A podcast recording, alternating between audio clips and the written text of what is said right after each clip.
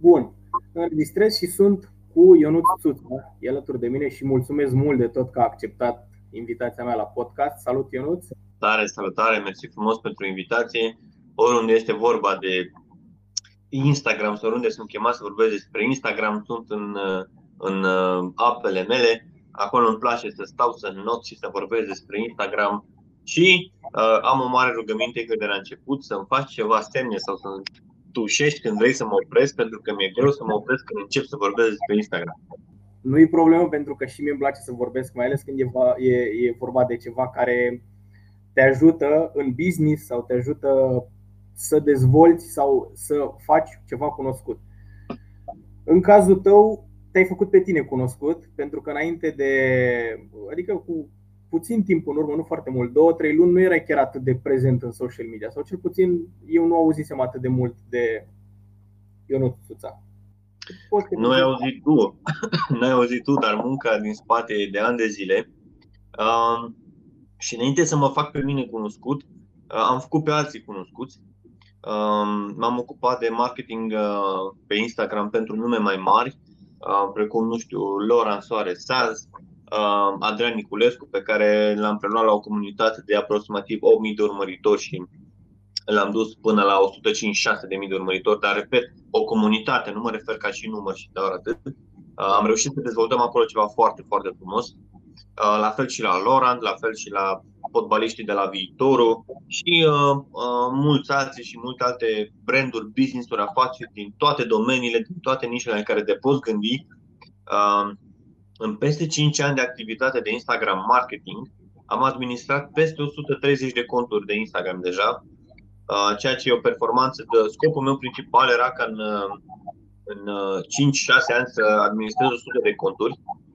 Am depășit targetul ăla meu cu ceva, cu vreo 30 de conturi. Și asta pentru că am și limitat puțin Uh, toată treaba asta de management și de a ne ocupa de diferite branduri și business pentru că de aproximativ un an am început să mă focusez foarte tare și echipa mea să focuseze foarte tare în jurul brandului meu, ca și brand Ionut Tuța, specialist în marketingul pe Instagram. Spun titlul ăsta, uh, o spun uh, ca să clarific o mare problemă, pentru că în, în foarte multe evenimente în care sunt invitat ca și speaker, sunt trecut acolo Instagram expert, știi?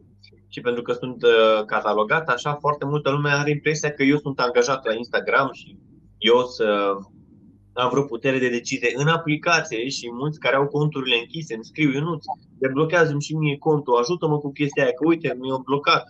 Zic, oameni buni, eu sunt specialist în marketingul pe Instagram, nu în platforma Instagram să vă deblochez conturi, nu sunt uh, hacker, nu sunt angajat acolo, nu am. Știi?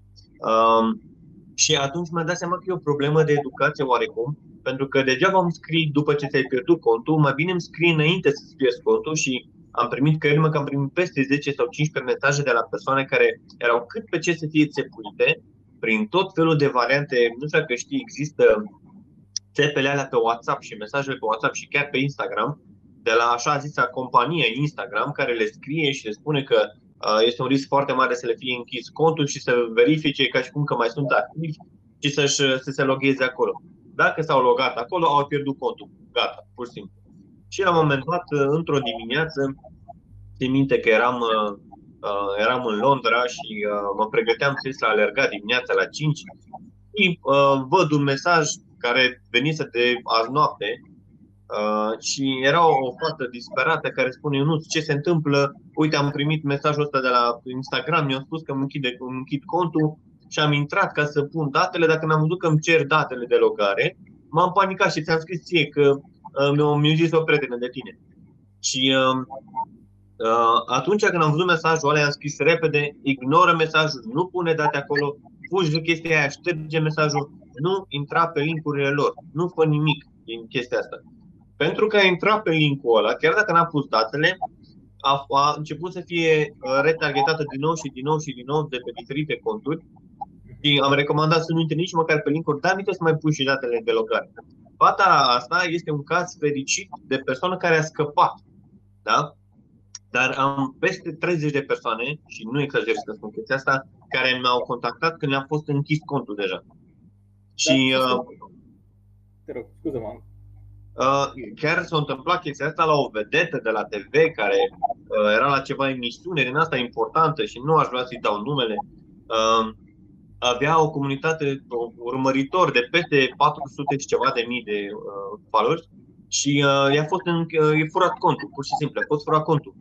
Un alt fotbalist uh, de la Steaua, de la Steaua, i-a fost furat contul, tot așa, pe chestii genul ăsta. Înțelegi? Oameni care se panichează și uh, chiar vedeam, uh, uh, eu am lucrat mai îndeaproape cu Steliano Filip, nu știu dacă îl cunoști, nu știu dacă ești pasionat de fotbal, uh, dar cu el am lucrat mai îndeaproape și am văzut ce, ce, ce targeta și ce uh, cumva Uh, nu știu, toate, tot se pare, ăștia trag foarte tare pe fotbaliști pentru că ăștia au bani, le fură contul și după aia șantajează și le spune, ok, 1000 de euro dacă vrei contul înapoi. Dacă nu le dai în 24 de ore banii aia, îți schimbă uh, numele contului, îți schimbă uh, pozele, îți pun poze tot felul cu arat, cu tot felul de chestii și gata, ceau. Da, și, da. și am, trăit prin, uh, am trecut prin o grămadă de chestii genul ăsta și uh, vreau să recomand tuturor ascultătorilor și cei care aud uh, acest podcast, să aibă foarte, foarte mare grijă cu linkurile astea și să-și facă autentificarea în doi factori. Fiecare persoană are nevoie de autentificare în doi factori pe Instagramul lor, pe setări, intri în securitate, activezi autentificarea în doi factori, nu folosești o aplicație, faci să-ți vină pe numărul de telefon, să fii sigur că vei avea numărul de telefon tot timpul lângă tine și că e numărul tău de telefon de pe telefonul care intri pe Instagram și atunci când uh, cineva va încerca să intre vreodată de pe datele tale și chiar dacă are parola ta, nu va putea intra fără codul pe care îl primești tu și tu vei primi un cod. Hei, eu nu, uite, cineva a încercat să se conecteze, asta este codul. Okay? Și, uh, uh, e foarte, foarte important să avem partea asta de, uh, de autentificare în doi factori, să ne securizăm și să fugim de tot se pare ăștia care parcă tot mai mult și, și intoxică platforma asta. Da. Eu și eu primesc o grămadă de și cred că mulți dintre noi primim astfel de mesaje în care ori, cum ai spus tu, zice că urmează să, să se închidă, ori, nu știu, intră aici și o să primești o mie de urmăritori sau chestii de genul ăsta. Și îți, îți fură contul. Dar ce face cu contul ăsta? Pentru că nimeni nu-l ia doar așa de dragul de a-ți face ție un rău, pentru că e un profit pentru ei. Ori ți încearcă să ți-l, să ți-l vândă ție, să-l răscumperi, răscumperi ori îl vând mai departe. Sau îl folosesc într-o găleată mare așa de conturi pe care le folosesc mai apoi să vândă like-uri, follow-uri. Greșesc? Ceva de genul ăsta, da. Da, majoritatea fac treaba asta ca să uh, te șantajeze, dar uh, asta se întâmplă doar la persoanele la un nivel mai mare. La nivel mai mic, îți iau contul ca să poți să-l vândă mai departe. Și nu e o persoană în spate, toate chestia asta e automatizată. Nu e un om, nu e o, știi, care să mai, e unul din mi-a scris Abdul Mahul de nu știu unde, știi? Nu, nu a fost nimeni, e o chestie automatizată, un soft, uh, exact cum în softurile alea de follow on follow, în care dai spam de follow și cine îți dă follow ție e super, cine nu dă înapoi, dai un follow automat. Tu nu faci nimic, practic.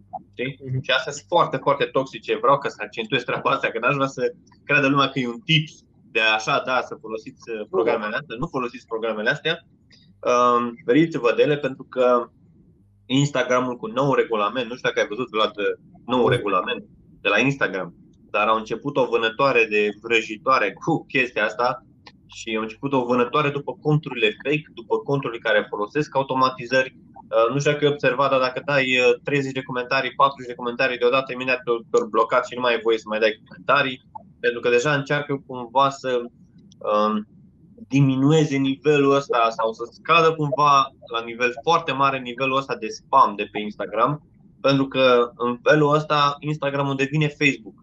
Știi? Un loc da. unde e, deja e o, o, o nu știu, deja e pe Facebook, de multe ori nu-mi place să mai intru. E o, o, o, știi? Uh, și atunci cumva vor ca măcar Instagramul să fie curat, să fie clean, să fie engagement, să fie în ceva natural. Știi? Cam asta este ideea și cu asta s-a promovat Instagramul și a avut un plus față de Facebook și de celelalte platforme. Chiar vedem, uh, vedem acum vreo două săptămâni o statistică că doar 20% din oamenii care intră, intră pe Instagram uh, închid, pe Facebook, pardon, închid Facebook-ul cu o stare de bine sau măcar la fel ca cea pe care au intrat. Restul, o stare mai proastă. Deci doar 20% intră acolo și ies cu o stare mai bună, restul de 80%. Pe Instagram diferența era de 50-50, adică ceea ce e destul de, destul de mult, pentru că, să fim sinceri, toți avem, eu am la follow o grămadă de astea de travel și când intru pe acolo și văd Bali și, nu știu, insulele Maldive, ei, cum ies un pic supărat, zic, bă, eu nu mă duc acolo. Dar e diferența asta pentru că Instagramul e mai mult de relaxare, intri ca să te relaxezi. Și acum te întreb pe tine, de ce să-mi promovez eu pe Instagram? De ce nu? E gratis. De ce să nu o faci? Părerea mea este că e o prostie să nu o faci. Acum cât e gratis, că cine știe, poate peste 2-3 ani o să-ți spun o taxă. Nu avem, nu știi exact în ce direcție se poate îndrepta, se pot îndrepta lucrurile, dar acum cât e gratis, mai ales partea organică, să te promovezi organic, să postezi des, să postezi în story să faci engagement în story, să faci quiz-uri, să pui întrebări, să faci sondaje, să răspunzi la comentarii, să lași comentarii relevante către targetul tău, acțiuni organice care te pot ajuta să te dezvolți tu ca și brand, ca și business, indiferent uh, de nișa ta, de ce să nu o faci atât timp că nu te costă? Și acum e mare întrebare. Da, eu nu, dar tu crezi că eu am timp să fac așa ceva? Fiecare dintre noi avem aceleași ore într-o zi. Fiecare dintre noi avem timpii aia morți, așa numit Uh, timpii aia în care pur și simplu te-ai pus ca o plăcintă pe o canapea și nu faci nimic, dai scroll. Uh, într-o zi, la un moment dat, tot există un moment de genul ăsta. Fie că aștepți undeva, fie că ești în tramvai, ești în metrou, ești, nu știu, oriunde ai fi, la un moment dat intervine un timp din la mort în care nu vrei să spui minte la contribuție, să faci ceva neapărat, vrei să te relaxezi. Și în momentul ăla, fiecare dintre noi decidem ce facem cu timpul ăla. Și pot să fie 15 minute într-o zi, deși mă îndoiesc că e doar 15 minute, sau pot să fie chiar o oră. Și cum ar fi dacă alea 15 minute sau ora respectivă, ai folosi în dezvoltarea brandului tău pe Instagram. Da?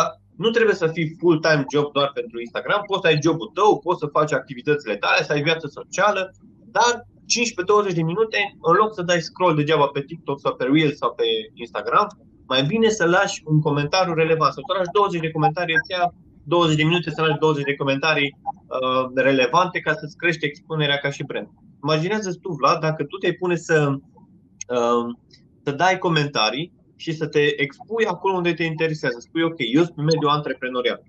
Ok, există Ionuț, există Laurent, există Cosmin, există Toma, există ăla, există ăla. Ok, eu îmi fac un target. Cum mi-ai arătat tu că ai lista aia de persoane cu care vrei să colaborezi, așa trebuie să faci o listă cu persoane cu care ar trebui să interacționezi și nu doar pentru ei, ca să te vadă ei. Tu dacă îmi lași mie un comentariu, tu nu devii vizibil doar pentru mine. Devii vizibil și pentru comunitatea mea. Ceilalți care lasă comentarii. Și atunci scopul meu ca și brand este să creez din postările mele și din secțiunea de comentarii o secțiune de forum. Un forum unde tu poți să discuți, unde uh, s-au întâlnit oamenii pasionați de Instagram și îți lasă comentariul un altor. Și atunci tu poți să lași comentariu, unul mi-a scris mie acolo un comentariu, da? Și mi-a zis, Hei, nu, ce, ce uh, foarte bun sfatul ăsta, am început să pun și eu în aplicare ideea asta cu comentarii și funcționează. Și atunci tu să-i răspunzi persoane respective, hei, da, și eu am încercat și merge foarte bine. Și atunci tipa aia sau persoana respectivă spune, bă, dar cine e Vlad? Ia să intru pe contul lui. Intre pe contul tău, vede și dacă tu ai contul tău pregătit de trafic, o să-ți dea follow pentru că vrea să vadă ce vei posta mai departe. Cam asta este ideea când tu primești un follow uh, real. Și atunci tu spui, și atunci eu spun ție, nu merită să faci acțiuni de genul ăsta care să-ți aducă trafic gratis. Adică tu n-ai băgat bani, uh, n-ai investit mii de euro cum facem noi ca să dezvoltăm business-ul și brandul și așa mai departe ca să accelerăm chestiile, tu spui, bă, eu am 15 minute. Ok, n-ai 15 minute, vreau să mă duc trafic măcar, măcar 100 de persoane să mă duc la mine pe profil. Și poți să faci în 15 minute să-ți vină, într-o acțiune de 15 minute, să-ți vină cel puțin 100 de oameni pe cont. Nu totul să dea follow, aia Aia e foarte, foarte clar, dar important este să vină trafic. Eu vreau să spun că oamenii care ne urmăresc acum trebuie să fie foarte atenți pentru că tu ai niște răspunsuri foarte bune la niște întrebări pe care nici n-am apucat să le, să le spun.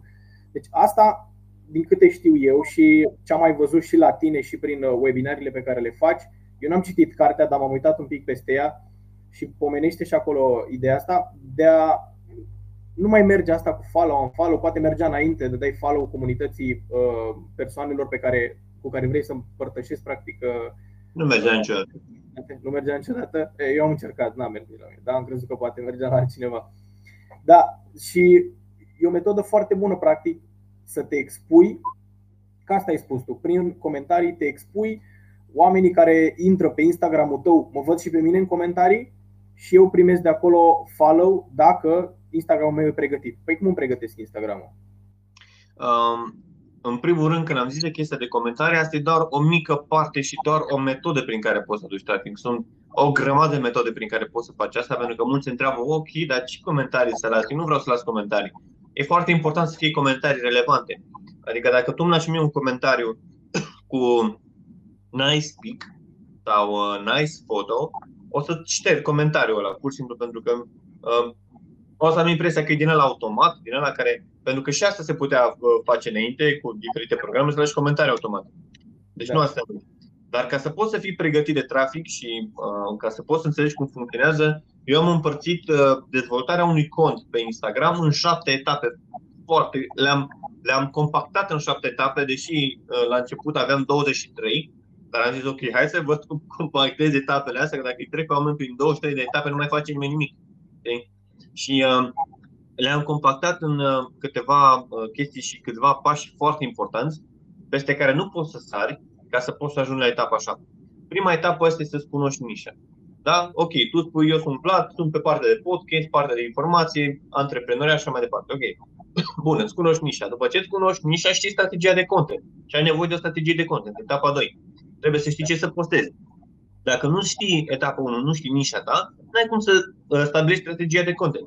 Pentru că mereu vei bâșbâi. Postezi și cu tine, postezi și cu o glumă de pe net, postezi și o din aia, n-ai nicio, n-ai nicio viziune, n-ai nicio claritate. Pentru că nu-ți cunoști nișa. Dacă tu-ți cunoști, de exemplu, eu sunt pe Instagram, da? Zic, ok, în primul rând, înainte de toate, strategia mea de content trebuie să fie informații despre Instagram, da? După că mai pun mimuri legate de Instagram, că vreau să fac într-un mod să transmit informația mai creativ, astea sunt complementare. Dar în primul rând eu trebuie să dau informație despre Instagram. Pentru asta mă urmărește lumea. După ce ai uh, uh, după ce uh, ți-ai stabilit strategia de content, etapa numărul, numărul 3 este să ai un avatar de, de urmăritor perfect. Adică eu să-mi cunosc cum arată cine este urmăritorul meu perfect și ce acțiune trebuie să facă pe contul meu încât să fie perfect. Pentru că dacă tu știi chestia asta și știi cine este urmăritorul tău perfect, vei ști unde să-l găsești. Dacă urmăritorul meu perfect sunt oameni pasionați de antreprenoriat, eu nu o să intru uh, și o să fac colaborare cu o pitiponcă care nu știu ce face, pentru că nu mă interesează audiența ei. Da? Mă interesează audiența lui Laurent, mă interesează audiența lui ăla, lui ăla, lui ăla, pentru că ei audiență pe partea asta de antreprenoriat. Dar știi chestia asta doar dacă tu ți-ai făcut pe foaie, ți-ai pus uh, uh, cum arată și cine este urmăritorul tău perfect și ce, ce acțiuni trebuie să facă pe contul tău, cât timp petrece pe Instagram și așa mai departe. După ce ai stabilit astea trei etape, treci la etapa numărul 4 și mai exact un bio next level. Când spuneai cum îți pregătești contul. Am vrut ca să arăt procesul ăsta, ca să ajung până în punctul ăsta, ca să-ți pregătești contul. Și multă lume nu dă, cum să spun eu, nu dă importanță uh, secțiunii de bio, dar are o importanță maximă. Pentru că uh, bio este prima impresie pe care o primește un utilizator când intră pe contul tău de Instagram. Adică când intră pentru prima dată pe contul tău, ce o să vadă? Descrierea ta din bio. Și acolo trebuie să vadă cine ești, cu ce te ocupi și un call to action. Eu sunt Vlad, mă ocup de partea de podcast, pe partea de antreprenoriat și așa mai departe, bla bla bla. Uh, intră pe linkul de major dacă vrei să auzi ultimul episod cu Ionuț în care am vorbit despre Instagram. Ai făcut un call to action, i-ai trimis către un link și bio tău este pregătit să primească trafic. Uh, un trafic care tu vrei să convertești acolo unde vrei. Eu sunt uh, Gică Petrescu, am intrat pe contul tău pentru prima dată, mă uit, tu ești Vlad, te ocupi de podcast și ai făcut un podcast cu Ionuț despre Instagram. Bă, ok, hai să intru să vedem despre ce vorba. Și eu până atunci poate nu te-am văzut în viața mea. N-am auzit, dar am văzut o recomandare, mi-a apărut o sugestie. Te-am văzut etichetat în vreun story și am intrat pe profilul tău. Pur și simplu am mai făcut ca să, să, uh, să ascult podcastul tău. Cam asta, cumva, cam asta e toată ideea. Când vrei să te pregătești, ai un cont pregătit de trafic.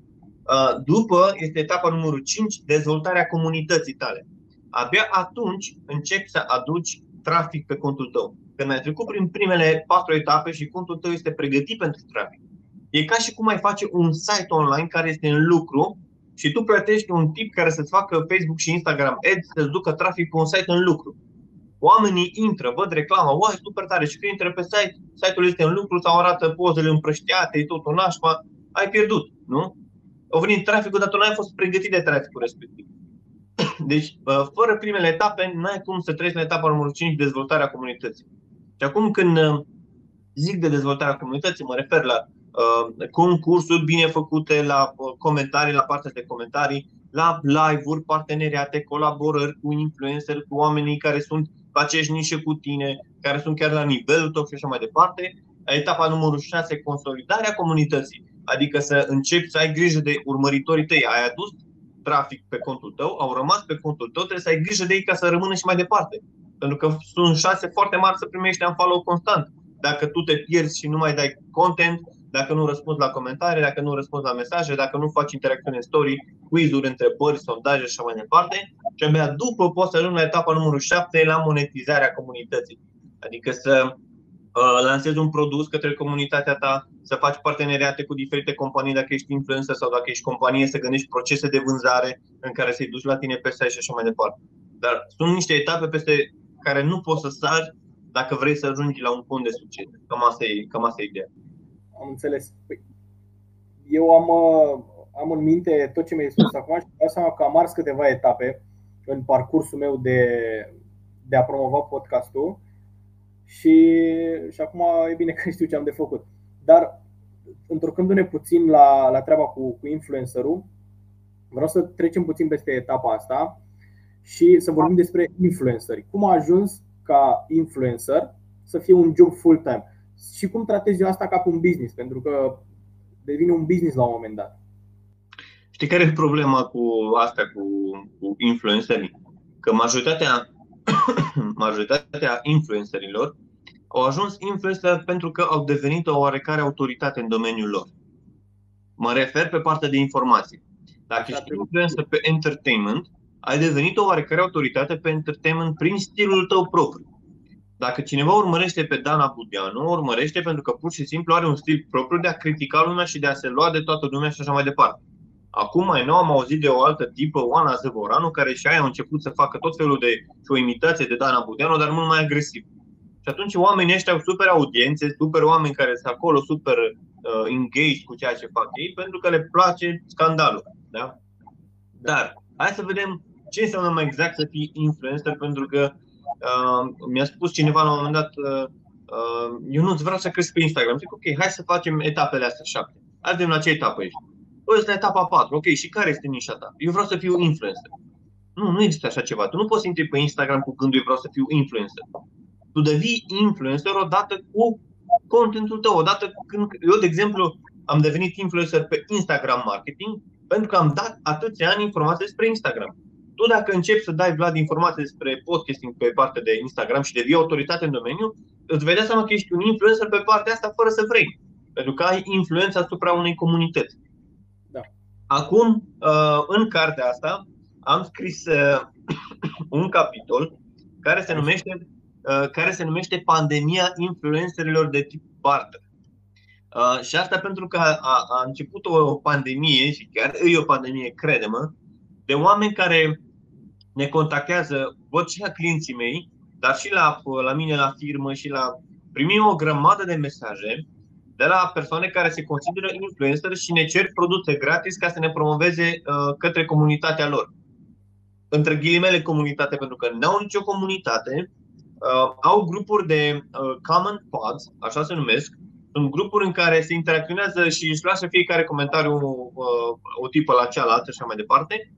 Um, și vor să crească, cumpără follower, fac concursul cu iPhone și cu tot felul de chestii ca să-și crească numărul de urmăritori, au 16 postări pe Instagram, dar au 60.000 de urmăritori. Și atunci mă contactează pe mine ca și cum ar fi niște influenceri și să-mi spună că vor produse gratis ca să le promoveze pe Instagramul lor. Și atunci îi consideră influen- partea de influencing sau partea de influencer ca un job full-time în care să primească produse gratis. Da? Și zic că, bă, ok, iau, au început să fac reclame la Persil, la uh, detergenți, la tot felul de chestii, da? doar pentru că se gândesc, bă, le primesc, le primesc gratis, pentru că am un număr de urmăritori. Și din păcate, din păcate, mediul antreprenorial din România suferă. Pentru că oamenii ăștia așa țepe de la, de la genul ăsta de influencer. Pentru că eu, ca și business, da? zicem că am un business de huse, da? de telefon. Și atunci eu mă pun ca să dau huse la influencer de genul ăsta, eu nu o să primesc niciun rezultat. Nu o să am nicio achiziție de la comunitate, nu o să am trafic pe site pentru că aia de fapt nu are comunitate. Da? da. Ăla nu e un influencer. Ăla nu are nicio influență asupra comunității ei. Dacă eu, de exemplu, uh, fac un story și spun intrați pe podcastul lui, uh, lui Vlad că face o grămadă de chestii foarte, foarte tari, oamenii din comunitatea mea care au încredere în mine, dar eu sunt un influencer pentru ei și am influență să-i trimit către podcastul tău, pentru că au încredere că le recomand numai chestiile bune. Da? Cam asta da. este ideea. Dacă eu n-am o comunitate, atunci eu ce recomand? Și cine ascultă de mine? Cine intre pe site-ul pe care eu îl promovez? Acum nu te mai poți lua ca și, uh, ca și business după numărul de urmăritori. Mai nou, nu te poți lua nici după numărul de comentarii, că înainte te mai puteai lua, ok, hai să nu este engagement la postare, numărul de comentarii. Dar cu uh, partea asta de comment pods, nu mai poți, pentru că oamenii își lasă comentarii uh, fake unul celuilalt și atunci au o grămadă de comentarii, dar de fapt nu e nimic eficient și pe bune. Cam asta este problema reală în toată treaba asta, știi? Și uh, cumva uh, modul în care eu găsesc un influencer, pentru că am colaborat cu peste 100 de influenceri de-a lungul timpului, un influencer pe bune este cel care oferă informații. Atunci când eu ofer informație, comunitatea mea uh, apare chestia asta de reciprocitate. Adică dacă eu ofer informații pentru un termen foarte lung de timp, um, și la un moment dat promovez uh, podcastul tău, lumea zică, bă, uite, eu nu mi-au recomandat de atâta, atâta timp chestii foarte faine, foarte faine și foarte eficiente și foarte bune pentru noi. Acum, uite, când am recomandat podcastul ăsta, înseamnă că chiar o fi ceva tare. Înțelegi? Cam asta este toată ideea de a avea influență pe bune. Chiar dacă ești micro-influencer și nu ai sute de mii de urmăritori și o comunitate de sute de mii de oameni. Știi? Dar important este să fii un influencer care și-a construit o comunitate da? eficientă și bazată pe valoare, pe informații transmise într-un mod creativ.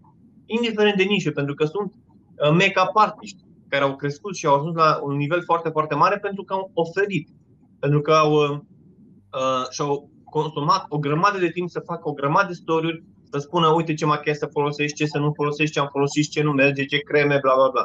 Sau pe partea de fotografie, uite ce cadre uh, iau eu, sau uite ce obiectiv folosesc eu, sau uite ce așa, așa mai departe sau, nu știu, ești pe partea de uh, business, uite ce faliment am dat eu acolo, cum ar trebui să faci aia. Dacă ești pe partea de marketing, uite cum ar trebui să te promovezi acolo, cum ar trebui să te promovezi acolo, cum să faci aia, cum să faci aia.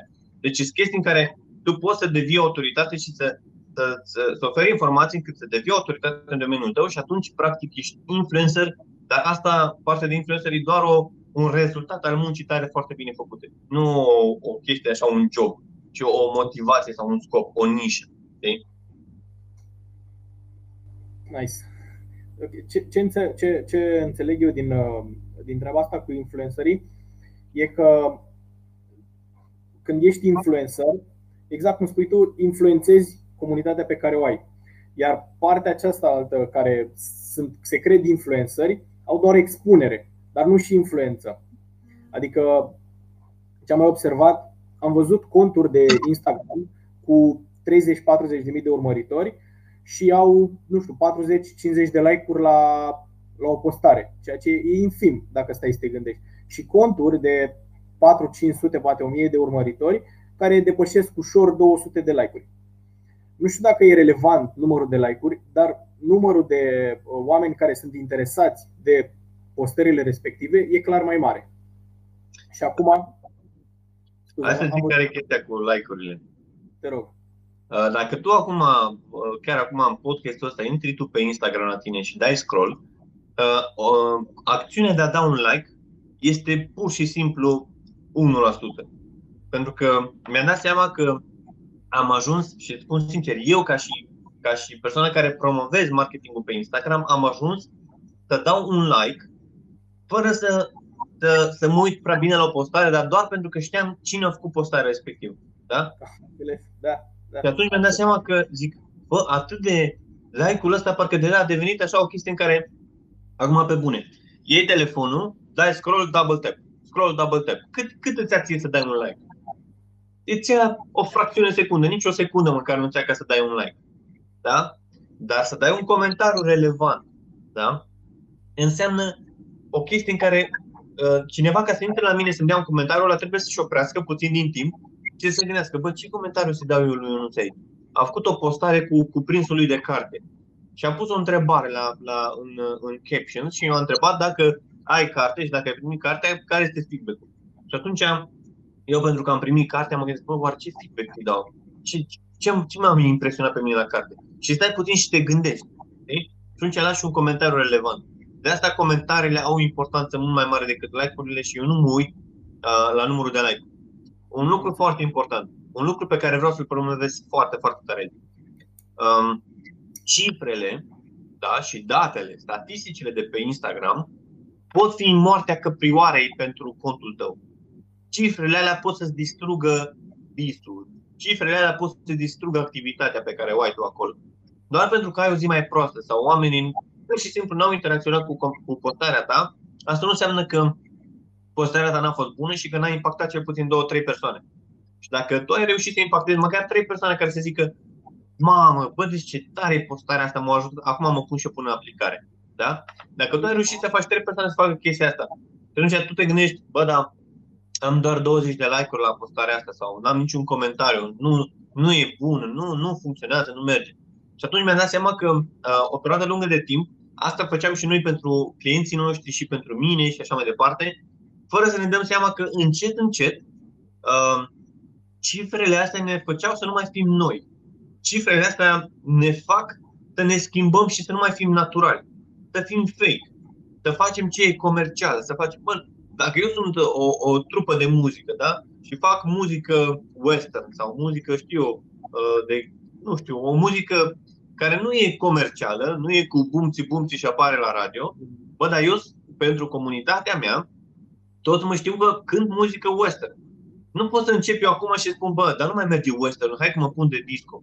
Și atunci eu care am 20 de ani uh, de trupă pe partea de western, gata, mă pun de, știi? Și dacă oamenii s-au uitat la cifre, au văzut că au scăzut, și mi bă, dar uite, deja lumea nu mai ascultă, deja lumea începe să asculte numai să la radio, numai tot felul de jador în România și mai știu ce oameni dubioși pe aici prin țară și nu mai ascultă cântăreții care chiar au voce sau care chiar sunt, știi? Și atunci oamenii ar putea să zică, bă, uite, Jador e în top uh, trend în România, da? Pe păi hai să mă apuc să cânt și eu manele sau chestii genul ăsta, nu?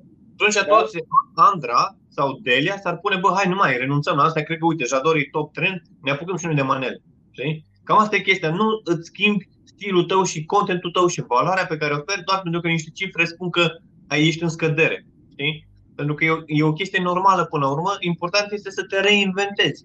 Cam asta este toată, toată ideea. Adică aici e o chestie foarte importantă pe care vreau să o accentuez.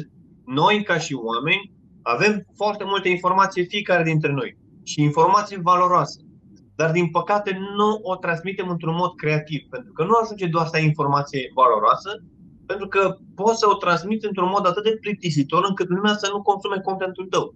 Și din păcate, și nu neapărat din păcate, dar a devenit cumva, uh, cumva o chestie genul ăsta în care atenția, atenția oamenilor nu mai este uh, atât de ușor de, ușor de câștigat ca pe vremuri. Da? Acum, într-o lume în care a apărut TikTok și Reels și lumea devine din ce în ce mai creativă, da? cu, ceea, cu, cu modul lor de, de a face videouri, de a edita, de a transmite o informație, nu dacă vii cu o informație bleagă, steacă și fără mare creativitate, pur și simplu se dispersează și nu are niciun reach. De asta cumva ar trebui să încercăm să combinăm contentul de valoare cu contentul creativ și atunci pur și simplu ai o combinație mortală care te poate ajuta în dezvoltarea contului. Deci renunț la insight-uri. Nu mă mai interesează insight-urile, le elimin complet? Nu complet, nu aș vrea să le elimin complet pentru că trebuie să te uiți să vezi exact uh, creșterea de trafic ca și impact. Eu mă uit foarte mult la traficul de oameni care intră la mine pe contul de Instagram. Pentru mine asta este foarte important. Când am o campanie, vreau să văd câți intre pe contul meu. Nu ce acțiuni fac pe contul meu, pentru că s-ar putea majoritatea, dacă vin, de exemplu, oameni reci, dau între ghilimele oameni reci, dacă fac un parteneriat și cineva îi trimite, îi merge la Ionuț, oamenii o să intre buluc la mine, da? Dau un exemplu. Dar nu tot o să-mi dea follow, nu tot o să-mi lase comentarii și like-uri. Asta e clar. Și atunci dacă tu îți faci scenarii din alea ASP că dacă ți într-o mie de oameni, tu trebuie să primești 100 de follow și așa mai departe, o să fii dezamăgit. Eu mă uit la impact pentru că în funcție de impact îmi dau seama că asta mă interesează pe mine, să aduc trafic. Ei nu mă interesează să aduc urmăritori. Mă interesează să duc trafic pe contul meu de Instagram. În rest, mi-am făcut treaba, restul ține de contul meu de Instagram și de, cont, de content, de uh, bio, de munca mea, de ceea ce fac eu, ca să pot să-i conving să rămână pe pagina mea. Dar e important și la ce mă uit eu cel mai mult e partea de trafic. Câți oameni aduc eu ca și impact pe contul meu? și să vezi uh, dacă publicul țintă e cel pe care l-ai ales la început. Pentru că s-ar putea să ai și aici câteva discrepanțe. Tu te gândești la început că vrei un public anume și o să vezi că pe parcurs e altul. Corect? Da, păi uite, de exemplu, la mine targetul principal uh, uh, de persoane care cumpără materiale și uh, cursuri de Instagram, cărți și cei mai mulți clienți sunt fete la mine, da? Și atunci targetul meu este clar că în principal sunt fetele. Nu e că pe băieți nu-i targetez și când fac reclame targetez numai fetele. Doar că atunci când fac parteneriate sau atunci când fac colaborări de dezvoltare a contului, fac strict pe partea de uh, influencer fete sau femei. Da? Și uh, ca și rezultat, vreau să spun că în audiența mea, 80% sunt femei. Deci 80% sunt femei și 20% sunt bărbați. Deci asta pentru că nu pentru stilul meu și pentru modul în care arăt, pentru că nu de asta mă urmărește lumea, lumea mă urmărește pentru informații. Și asta cumva mi-a plăcut foarte tare, pentru că eu nu mă expun pe mine ca și persoană pe Instagram, expun informațiile de acolo. Și uh, faptul că mă urmărește exact targetul meu e, e ceea ce mi-am dorit tot timpul și asta este, asta este până ceea ce vreau. Știi? Ca să, uh, să mă duc avatarul urmăritorului perfect la mine pe cont. Să mă urmărească urmăritorul perfect ăla pe care l-am eu în cap. Ăla trebuie să mă urmărească pe mine. Știi? Corect, da, corect. Și și am, am luat toate de la cap la coadă cum, cum îți construiești practic pagina de Instagram sau uh, profilul de Instagram. De la alesul comunității până la uh, făcut de bio și strategii de postări, monetizat și apoi în cazul în care se schimbă ceva să știi să adaptezi după ce vezi în insight-uri. Mai aveam o întrebare. Care este cel mai important lucru pe care un content creator trebuie să-l aibă în minte? Cred că mi-ai răspuns puțin mai devreme la întrebarea asta și e vorba de a oferi informație de calitate combinat cu conținut. Un mod creativ de a o transmite, da. Dar când e prea mult conținut? Adică trebuie să mă opresc la un moment dat, nu știu, fac 15 postări pe zi sau Cred că asta n-am, sincer să spun, uh, asta cred că e în, în toți anii ăștia, asta este prima dată când primesc întrebarea asta, Vlad. Deci, e o premieră pentru toate. Ești prima persoană care îmi spune când e prea mult, adică când să mă mai opresc, că deja postez prea des. Asta a fost problema pe care n-am întâmpinat-o în viața mea niciodată, pentru că niciodată n-a fost vreo persoană care să-mi spună eu nu am o grămadă de content și vreau să știu uh, cât, la cât ar trebui să mă limitez. Majoritatea situațiilor au trebuit mai mult. Uh, pentru că, uite, de exemplu, noi la clienții noștri postăm de trei ori pe zi. Da? Noi avem o strategie prin care vrem să ne creștem expunerea prin postări și postăm atunci când uh, audiența noastră este cea mai activă, de exemplu seara, și toate cele trei postări nu le împărțim în toată ziua ca să luăm cât o bucățică din toată ziua. Postăm trei postări într-un interval de o oră, o oră și ceva seara, când este audiența noastră cea mai activă, pentru că ăla este interesul nostru. Interesul nostru este să captăm cât mai mult din partea organică în, în ora de vârf. Noi postăm de trei ori pe zi, repet. Asta ca să pot să ne creștem și expunerea, dar și ca să transmitem informație cât mai multă și să ne creștem expunerea. Pentru că dacă faci postări și folosești toate cele 30 de hashtag-uri, folosești locația, crește expunerea cu fiecare postare pe care o faci. Deci nu cred că există un maxim în care să poți să... Depinde și de nișă. Depinde și de categoriile de content, pentru că dacă în continuu postezi aceeași chestie sau dacă tu postezi numai uh, videouri în continuu cu podcastul sau bucăți din podcast, uh, și nu ai o diversitate sau o diversificare a contentului, o să plictisești.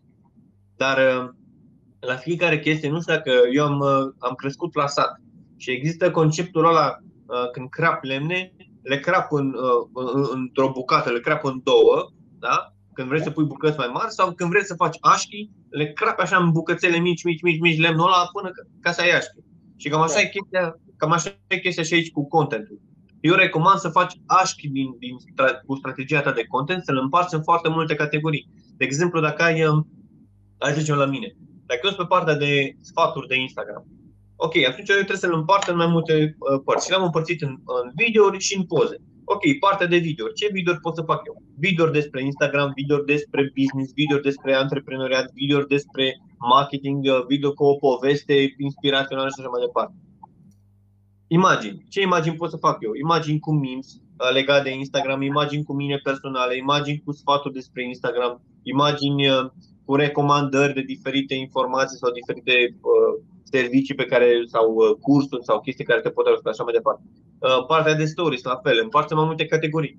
Faci sondaje, faci quiz-uri, pui uh, story cu tine, story cu tine când te filmezi și vorbești, story cu viața ta și așa mai departe. Adică depinde și de expunerea pe care vrei să o faci, dar e important să-ți faci o strategie de content împărțită în foarte, foarte multe bucăți uh, ca să poți să fie relevant uh, pentru tine. Dar dacă ai diversitate în ceea ce faci tu, nu o să plictisești niciodată. Dar e important să nu fie ca la uh, tipele alea pe make-up sau la frizeri, când intri pe contul lor, da. vezi așa un, un, feed, un feed de fețe machiate.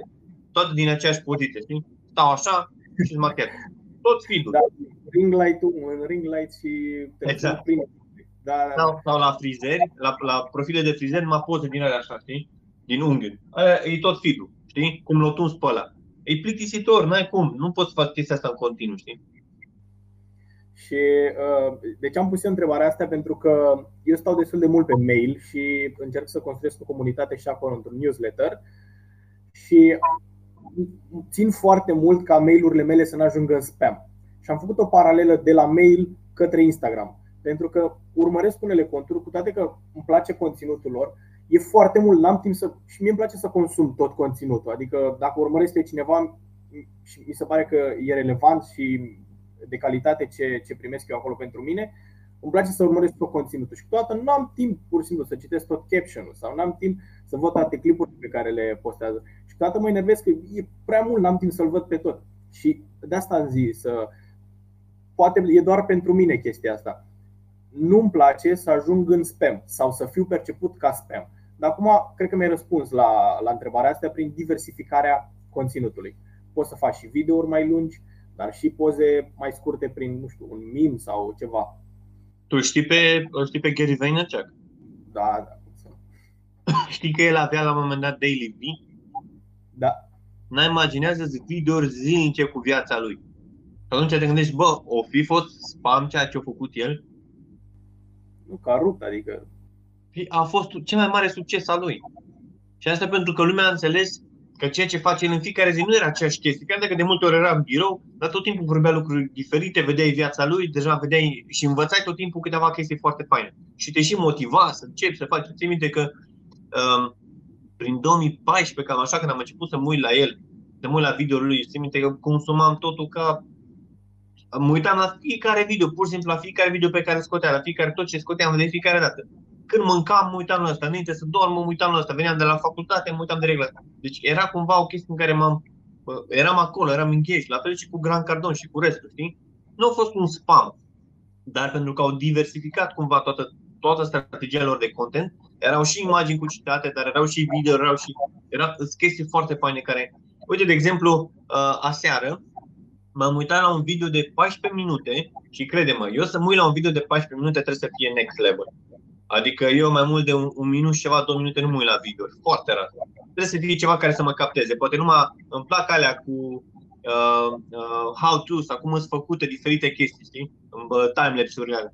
Dar aseară m-am uitat la un video uh, din backstage cu Grant Cardone și Kevin Hart de la 10X, știi? În care au fost o grămadă de chestii behind the scenes, care sunt chestii pe care nu le vezi de obicei niciune, știi?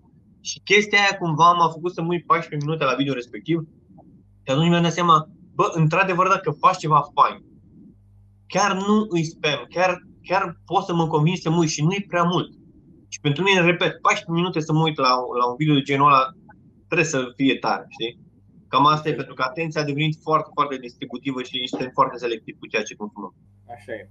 Așa e. Foarte important. Uh, acum, de fapt, știam dinainte, dar știi, știi cum e, până nu-ți uh, amintești anumite lucruri, pur și simplu parcă nu le știu niciodată. Adică știam că diversificarea e cheia în aproape orice. Dar acum până să-mi spui tu, încercam să postez același lucru, sincer, ca să, pentru că am văzut, vedeam ce merge. Știi că am și vorbit înainte să înregistrăm podcastul ăsta. Am văzut prima dată podcasturile care au mers mai bine și am început să fac la fel. Când n-am mai mers sau au mers altceva, am zis hai să merg pe același format. Dar uh, am observat că diversificarea, acum mă uit puțin retrospectiv, e într-adevăr, din nou aflu că e cheia succesului. Păi, hai să zic un lucru. Din toate, din toată strategia pe care ți-am spus eu sau bucățile, care crezi că a mers cel mai bine pe contul meu? Pe contul tău? Nu știu, îți zic ce, cu ce a rămas pe cu niște mimuri. Mi-a plăcut aia mult de tot cu uh, ia să vedem cine e în spatele tuturor problemelor mele. Deci am distribuit, am luat postarea aia, am distribuit-o pe toate grupurile mele de prieteni. Pentru că nu știu cum a fost la altcineva, la aia, aia mi s-a părut mie care... Nu, gândește. Ă, strategia de memes au mers cel mai bine pe contul meu de Instagram. Alea merg cel mai bine.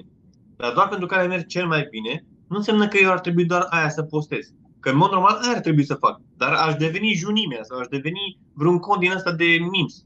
Până la urmă trebuie să nu uit că nișa mea este Instagram marketing și chiar dacă uh, mimurile merg cel mai bine, trebuie să mă ok. Eu în primul rând trebuie să dau informații despre Instagram și după că mai fac și un meme sau chestie genul ăsta, asta e în plus. Știi? Dar e foarte, foarte important să, să, să, să fie diversificat. Asta e, asta e cel mai important. Pentru că oamenii să nu se plictisească. Că și dacă aș face o grămadă de mimuri, nu să plictise la un moment dat. Okay? Deci de asta trebuie să fie un echilibru. Chiar dacă, și să nu uiți niciodată, că ar trebui să-ți împarți categoriile de content în cel mai important, nișa principală, adică ceea ce faci tu, focusul principal să fie acolo, după există bucățele mai mici cu memes, cu poze cu tine, cu chestii genul ăla și mai departe. Știi? Am înțeles. Deci să nu uiți practic de ce ai plecat la drum. Asta e. Exact, da. Cam asta, asta cred că e cea mai bună definiție. Da. Înainte, înainte să terminăm, uh, să, să, să terminăm Ionuț, vreau să povestim uh, sau să-mi spui unde te găsește lumea, de ce să cumpere și lumea cartea asta. O să îi fac și eu o recenzie după ce o termin. Deocamdată trebuie să citesc, să termin altă carte pe care am început-o. Spune-ne mai multe, vinde-te. Păi, în primul rând vreau să zic că uh, cartea asta e o chestie uh, foarte ciudată pentru mine, în sensul că nu m-am imaginat vreodată ca să scriu vreo carte, pentru că până în clasa 12 și până am ajuns la facultate citisem doar două cărți, Punguța cu doi bani și uh, școala pentru școala de șoferi. Nu citeam deloc. Uh, și acum am ajuns să scriu o carte. Am scris cartea asta pentru că am vrut să pun într-un mod compact toată experiența mea de peste 5 ani, uh, cu tehnici uh, și cu metode, cu exemple și cu idei practice pentru dezvoltarea unui cont în România, testat în România și nu cu informații de prin America sau chestii care merg în America și la noi nu merg. Toate informațiile din carte se bazează pe dezvoltarea unei comunități, uh, pe a pune bază în unei comunități, pe a dezvolta o comunitate și de a monetiza o comunitate. Când am gândit cartea asta, prima dată am fost contactat de o editură care mi-a sugerat să fac o carte în stilul lui Gary V, Ask Gary V, dacă știi cartea lui, o carte cu întrebări și răspunsuri, ceva de genul ăla. Și atunci asta mi-au cerut ei, asta vreau să fac eu o carte pentru ei. Și atunci eu am făcut un sondaj pe Instagram, mi-am întrebat comunitatea și am spus ce, cum ați vrea să fie cartea pe care aș vrea să o scot. Și mulți au votat că vreau, vor să fie fie teorie, vor să fie, fie uh, întrebări și răspunsuri sau chiar idei practice. Și practic vreau să fac două cărți. O carte pentru editură cu partea de Q&A și uh, uh, idei, uh, idei practice și o carte pe care să o fac eu cu informații. Până la urmă am renunțat să mai fac o editură, mi-am făcut singur și am pus toate astea într-o singură carte. Și mi-a spus cineva, Ionuț, dar de, de ce trebuie să scrii o, pagină, o carte de 250 de pagini când puteai să faci două cărți din informații din cartea aia? Pentru că am primit la un moment dat și o reducere de la persoana care mi-a corectat cartea, pentru că a spus că am învățat o grămadă de chestii și mi-a făcut un discount, știi? Pentru că s-a simțit, face, băi, am învățat o grămadă de lucruri, ar, chiar aș vrea să fac un discount la, la corectură și la toate chestia asta, pentru că am pus maxim în cartea asta. Aici am pus tot ce, tot ce am putut eu mai bine. Uh, dacă cartea asta nu ajută pe cineva, ce mai bine ar fi să-mi dea unfollow și să uite că exist, pentru că înseamnă că nu spun de nimic în domeniul ăsta. Și vorbesc foarte serios. Am primit acum niște recenzii la carte care pur și simplu mi-au dat lumea peste cap. Pur și simplu mi-am dat seama cât de important a fost deși a fost foarte greu, să recunosc că a fost cea mai grea provocare profesională în toți anii ăștia pentru mine să scriu cartea asta, pentru că muncesc de foarte mult timp la ea. Um, a fost o provocare foarte mare, dar când văd rezultatul și când văd oamenii care îmi spun ce impact a avut această carte pentru ei și că nu se așteptau să fie atât de multe informații, pentru că în cartea asta vreau să dau și explicații practice. Cum poți să faci bani din, din, uh, ca și brand personal, ca și business, dacă ești restaurant, dacă ești cafenea. Cum te promovezi dacă ești artist, dacă ești autor, dacă ești make-up artist, dacă ești avocat, dacă ești medic, dacă ai magazin online, dacă ai locație fizică, afacere, un magazin. Indiferent, am vorbit și am răspuns la o grămadă de întrebări ca să poți să ajute practic pe majoritatea oamenilor care chiar vor să dezvolte ceva eficient. Cartea este 47 de lei și uh, vreau să spun că nu e pentru cei care vor follow peste noapte. N-aș vrea să cumpărați cartea asta dacă uh, vreți ceva așa repede, dacă nu vreți să munciți și dacă nu vreți să oferiți content și valoare. Deci e doar pentru cei care chiar vor să depună un efort și să dezvolte ceva foarte frumos și uh, sustenabil pe Instagram. Am înțeles.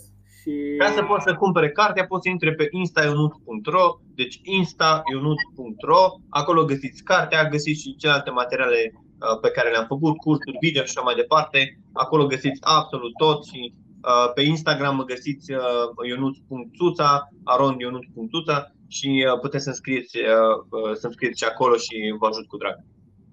Și vreau să te mai întreb, cred că ai mai primit întrebarea asta pentru că am văzut și pe spate e un uh, scurt testimonial de la Loran. Uh-huh. Dacă mâine schimbă Instagram algoritmii, mai e bună? Mă mai ajută? Asta e, asta e o chestie foarte importantă și atunci când uh, Loran mi-a cerut uh, cartea înainte să o public, uh, nu știam exact de ce vrea treaba asta. Eu am trimis cartea cu ceva timp înainte și s-a uitat, a citit cartea și după mi-a dat feedback-ul respectiv după am aflat că el va, ca să pot să-mi dea un feedback, vreau să știe dacă ceea ce pun în carte este într-adevăr uh, sustenabil, adică dacă mai e valabil și peste un an sau doi sau trei ani. În această carte am pus informații care sunt informații și principii în dezvoltarea unei comunități, care, principii care o să fie ok și peste 10 ani. Indiferent de algoritm, indiferent, dezvoltarea unei comunități o să rămână aceeași, aceeași motivație, aceiași pași și aceleași principii de bază pentru a face treaba asta. Indiferent dacă se schimbă Instagramul nu știu ce fel și algoritmii nu știu ce fel. Deci aici în carte sunt principii de bază care să te ajute să pui fundația și bazele unei comunități, să dezvolți o comunitate într-un mod cât se poate de eficient și să monetizezi comunitatea ta și să poți să dezvolți contul într-un mod frumos. Până asta este ideea. Deci o carte care e bună și acum, dar și dacă o citești peste un an. Și dacă o citești peste 5 ani poți să aplici practic uh, strategiile și informațiile de aici și pe alte platforme? Da, da, deci e, e foarte important că uh, aici am vorbit foarte mult de Instagram, pentru că am vrut să fiu nișat pe chestia asta, pentru că aici sunt uh, specialiști și în asta mă pricep ce mai bine, dar informațiile de aici funcționează și pe podcast, funcționează și pe YouTube, funcționează și pe Facebook și pe LinkedIn, pe orice platformă dorești, pentru că, repet, dezvoltarea unei comunități se bazează pe aceleași principii. Și te pun în această carte, se bazează și explică niște principii foarte clare în dezvoltarea unei comunități, în dezvoltarea unor persoane interesate cu adevărat de ceea ce faci tu. Pentru că există trei categorii foarte simple peste care vreau să trec uh, repede. Există urmăritori indiferenți, există urmăritori pasivi și există urmăritori activi. Urmăritorii activi sunt comunitatea ta de fapt. Pentru că ăia interacționează cu postările tale, interacționează cu storurile tale și devin clienții tăi la un moment dat. Cam asta este toată ideea. Important este să ai un număr cât mai mare de urmăritori activi, pentru că ăia sunt comunitatea ta. Asta este foarte important și asta vreau să explic și să dezvolt uh, în, în cartea asta. Mulțumesc frumos pentru toate răspunsurile tale, tale Ionuț. Poate ce să facem un mic, uh, un mic live și după ce termin cartea Uh, discutăm puțin Sigur. ce am învățat după. Acum ai văzut câte știam eu despre Instagram, drept dovadă întrebările mele și la final discutăm și ce am învățat. Și vreau să uh, fac și chestia asta și publică, pentru că întotdeauna, ca să fac, să reușesc să fac ceva, trebuie să, să-mi pun oamenii în cap. Uh, următorul meu target este să îmi creez o comunitate pe Instagram și să ne vedem când, când o să reușesc chestia asta. Eu, eu îmi pun target acum, hai să zic, două luni. În două luni să, să văd că se mișcă. Nu să am un număr anume, dar să văd că funcționează. Acum ai tot ce ai nevoie. Ai lângă tine cartea aia, Vlad, nu te mai oprește absolut nimic. Deci pur și simplu cartea aia e tot ce ai nevoie, trebuie numai să pui în aplicare. Am pus uh, mesaje la majoritatea cărților în față și majoritatea mesajelor se bazează pe a pune în aplicare informația din carte pentru că informația și cartea, într-adevăr, o să fie zero pentru tine dacă doar ai citit-o și știi foarte multe chestii. O să fie super valoroasă pentru tine atunci când pui în aplicare. Am primit deja trei uh, mesaje ieri de la persoane care mi-au spus, Ionuț, cartea asta este comoară și este o comoară acum, este o comoară și o să fie o comoară și mai mare după ce pun în aplicare toate informațiile astea să obțin toate rezultatele pentru contul meu. Am primit uh, uh, mesaj de la cineva care s-a oprit din a citi cartea, a pus în aplicare informațiile și a spus, nu, am deja rezultate după o zi. După ce au trecut o singură zi și am pus două metode din cartea asta în aplicare și deja mi-am dezvoltat comunitatea, au început să vină mai mult trafic și um, au început să aibă colaborări, parteneriate și așa mai departe.